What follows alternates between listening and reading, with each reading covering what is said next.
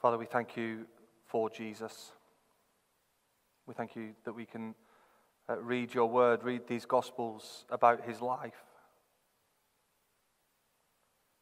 We pray this morning as we look at these words that your spirit will illuminate these words for us, that your spirit will be at work in our hearts, that we might hear once again of who Jesus is and respond to him rightly.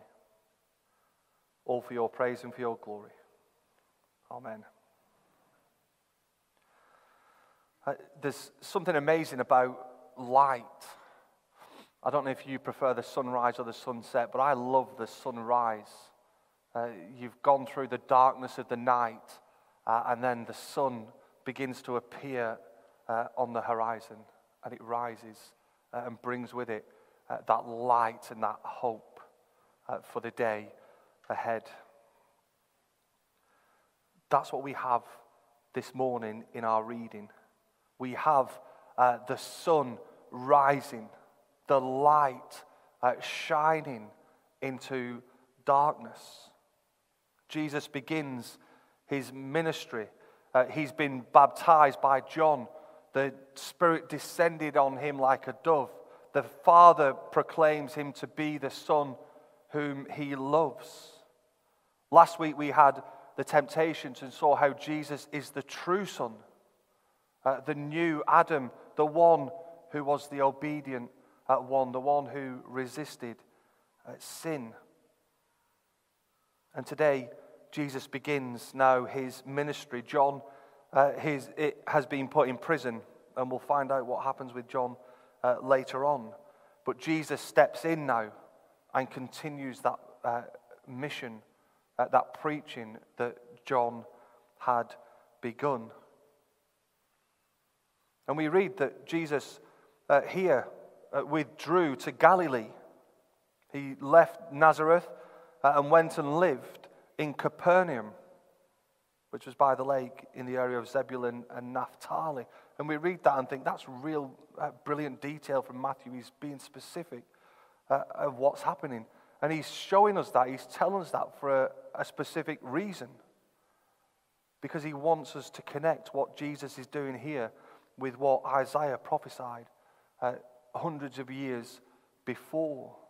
And we know this uh, quote from Isaiah chapter 9 really well because we just had our Christmas series uh, not too long ago where we have these readings from Isaiah.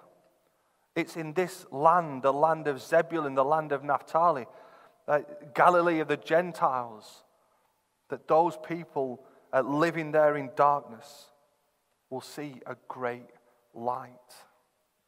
Those living in the land of the shadow of death, to them a light has dawned. The sun has risen to dispel the darkness.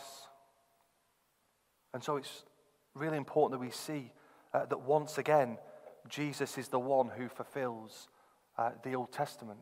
He's the one who fulfills those prophecies of the Messiah, the one who would come uh, as the light of the world. We're told in Isaiah 9 uh, who this light would be. This light would be a child. For to us a child is born, to us a son is given, and the government will be on his shoulders. And he will be called Wonderful Counselor, Mighty God, Everlasting Father, Prince of Peace. Here is the light as he begins uh, his ministry on earth. The light shines in this land uh, of darkness.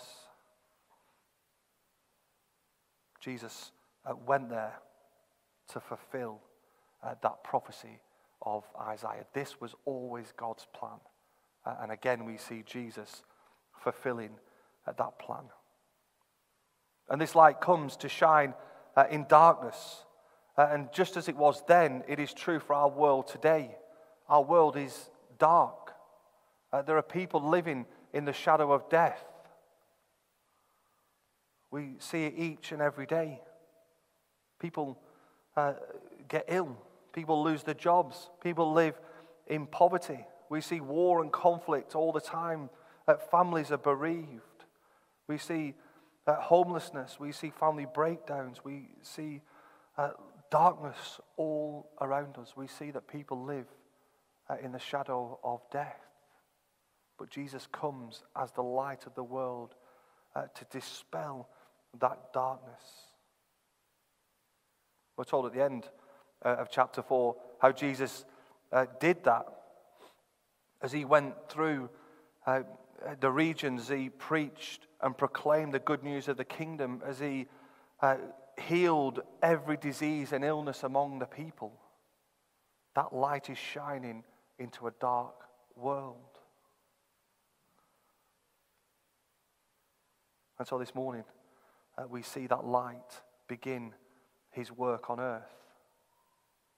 And what I want us to think about uh, this morning is what does it look like for people to live in the light? Jesus, who repent. Verse 17.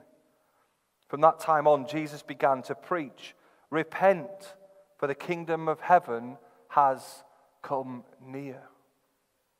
What does that remind us of? It reminds us of the message of John. It is exactly the same words. John the Baptist came preaching, Repent, for the kingdom of heaven is near. And Jesus comes and preaches the same message Repent, for the kingdom of heaven has come near. What is repentance? Uh, to repent is to admit our sin, it's to make that confession that we have sinned against Almighty God. It's to express sorrow uh, over our sin.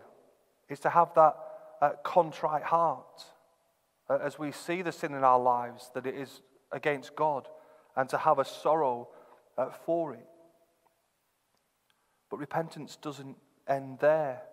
Uh, there's another step that is needed, uh, and that is to turn away from sin. and if we want a third C, that is conversion. Uh, to repent is to recognize sin, uh, to confess it, to have that contrition of heart, uh, and then to see that conversion in our lives as we turn away from sin, turn our backs on sin, and turn uh, to Jesus. J.C. Ryle, one of the great bishops of Liverpool, writes True repentance is no light matter. It is a thorough change of heart about sin a change showing itself in godly sorrow and humiliation, in heartfelt confession before the throne of grace, in a complete breaking off from sinful habits, and an abiding hatred of all sin. Such repentance is the inseparable companion of saving faith in Christ.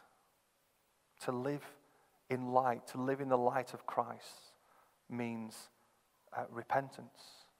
It means to recognize sin in our lives, to have sorrow over our sin, and then to turn away from sin uh, to Christ.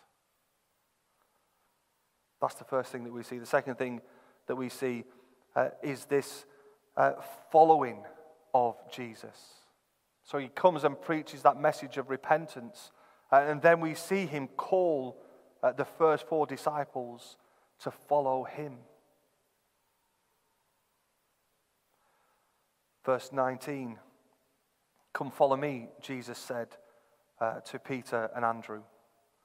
Verse 21 Going on from there, he saw two other brothers, James, son of Zebedee, and his brother John.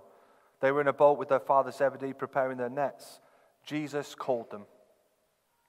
So we have uh, this message being preached repent, for the kingdom of heaven is near. Uh, then we see Jesus go out and call people to follow him. He calls Simon, Andrew, James, and John, uh, Come, follow me. And what's their response? Verse 20 At once they left their nets and followed him. Verse 22 Immediately they left their. They go and follow Jesus. They leave all behind to follow him. They leave uh, the security that they had. They leave their jobs and their homes. They leave their friends and their families. They leave uh, their comfort. They leave their careers, their possessions, uh, their positions. They had lots to leave behind. We often think of the disciples as, uh, as people who had nothing. And Jesus pulls them out into his kingdom. Uh, but they left everything they had to follow Jesus. And this is the one that they left. Uh, this is the one that they left all things to follow. We've seen so far in Matthew's gospel that uh, this one that they follow, this Jesus that they leave all things behind to follow, he is the Savior. In Matthew 1, give him the name Jesus because he will save people from their sins. This Jesus that they leave all things to follow is the Messiah. He's of the royal line of David. He's God's promised king, he's anointed one. This Jesus is fully human, uh, fully divine, truly God and truly man. We see in Matthew 2 that uh, Jesus is the king over the wise. We have the Magi come from the east and they bow down and, and worship the king. We see Jesus, uh, this Jesus that they left all things uh, to follow, it is the true Son, the one whom God declares to be his Son, with whom he is well pleased. And we see his obedience uh, in chapter 4 uh, last week as he resisted where we fail. And this morning we see that he, he is the light of the world and hope for all people. That is the Jesus that they leave all things behind to follow. And that's the same Jesus uh, that we are to leave all things behind to follow. It is the same Jesus calling us today to follow him. And what does that mean? What does it mean to leave all things behind and follow Jesus? It means to treasure him above all. Martin Luther, in his hymn, A Mighty Fortress, uh, writes, Let goods and kindred go, this mortal life also. The body they may kill, God's truth abideth still. His kingdom is forever. We leave behind all things and treasure Jesus above uh, those things. And that includes leaving behind sin. And that's why repentance is so important. Uh, we leave sin behind and we turn to Jesus and we follow him. I don't think it's saying that we're all called to leave our families and our friends, to leave our jobs and our careers. Some of us are called to do that. But I don't think that's uh, what the sort of standard is for everybody. What we're to do is treasure Jesus above all other things. And as we do that, as we leave things behind, as we follow Him, uh, our lives uh, will be different. And so the question is do our lives show that we treasure Jesus above uh, everything else? Is He at the center of our lives? Dietrich Bonhoeffer said, Your life as a Christian should make non believers question their disbelief in God. Do our lives show that? Uh, as we say, we're people who follow Jesus. Do our lives show uh, that He is our great treasure? It will be costly. But remember who it is that we follow. We follow the King. We follow Jesus, the one who gave his life for us. Our lives are to be centered on him. He is to be our great treasure. And as we live those lives, as we follow him, uh, we will do all things that he may be honored.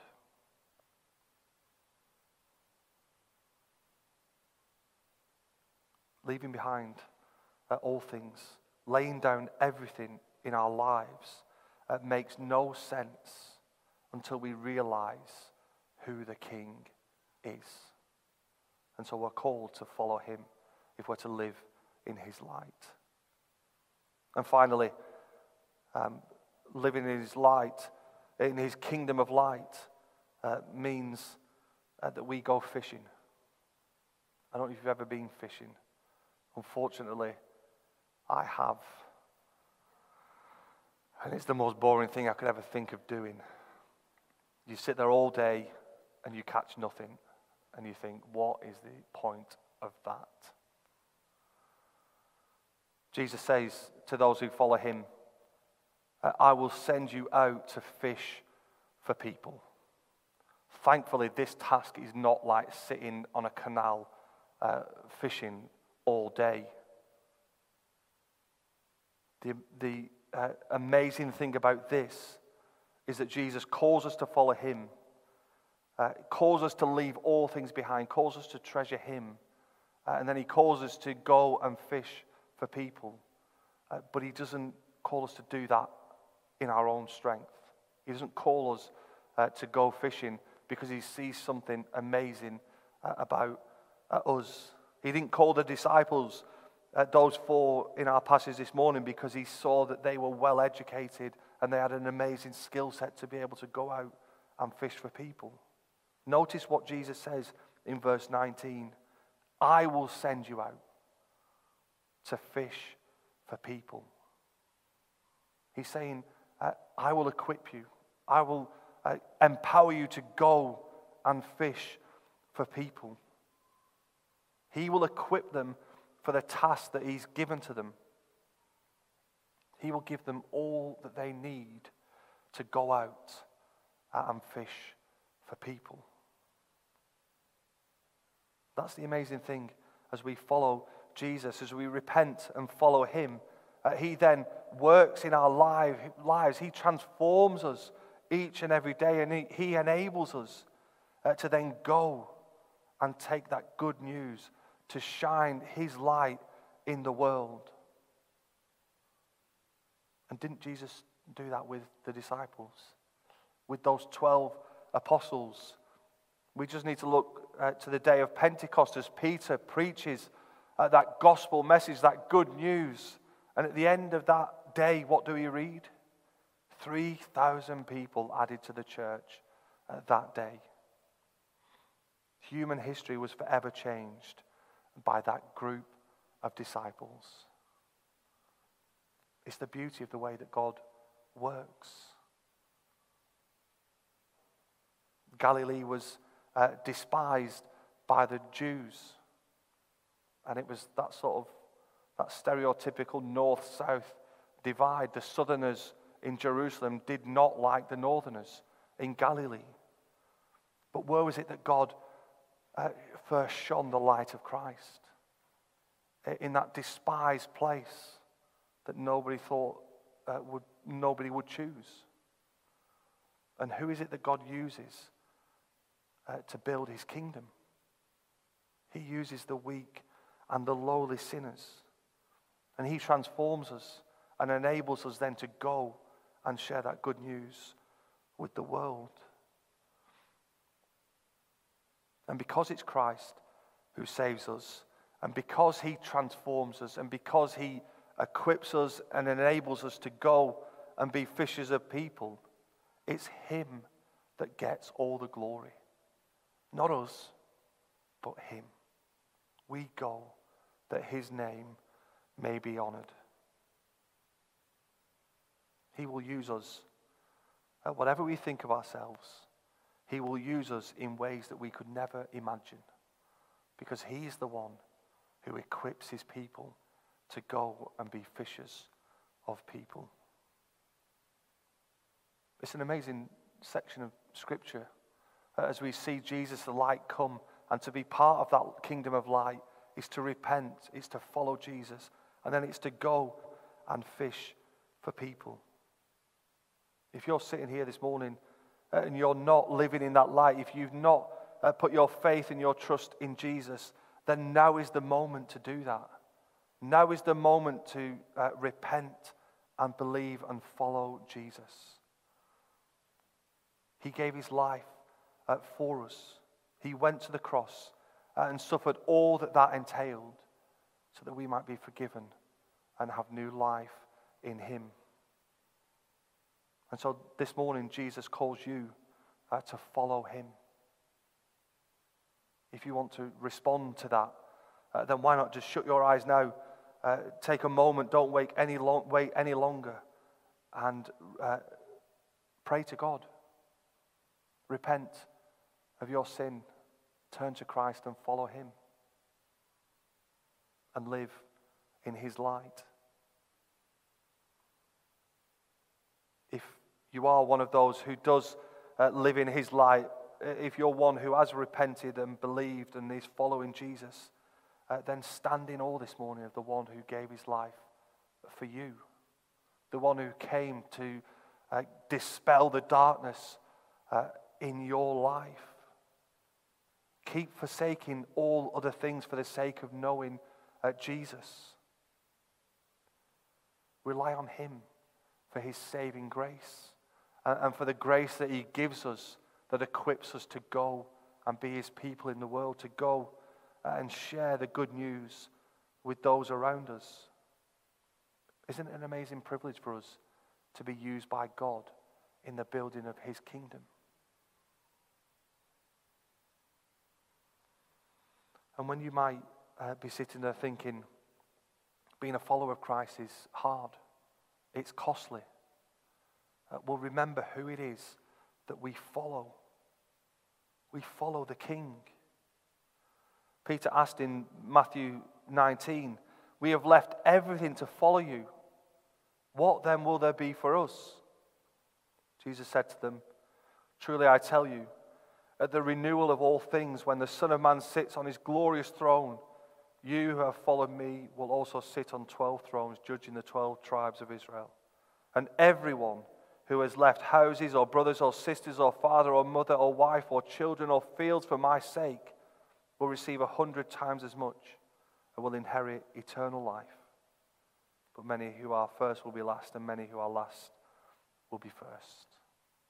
Following Jesus will be costly because we have to leave behind uh, things. But we have that great hope of eternity and eternal life uh, with Christ. And so we follow him. When we beginning uh, to feel the weight of that call, remember who it is that we follow. And then go. Go uh, and fish.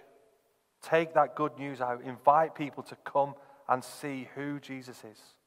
And we've got plenty of things coming up uh, in the next few months. We've got Easter uh, very soon. We've got uh, the King's coronation in May, where we're putting on an event uh, we've got our mission weekend at the end of June. We're here every Sunday morning. There are lots of opportunities for us to go and invite people to come and see who Jesus is. Let's go trusting in Him that He equips and gives us the strength to go and do that. Uh, and let's shine uh, His light in the world around us that many more people will repent, will follow Him, and will know life everlasting.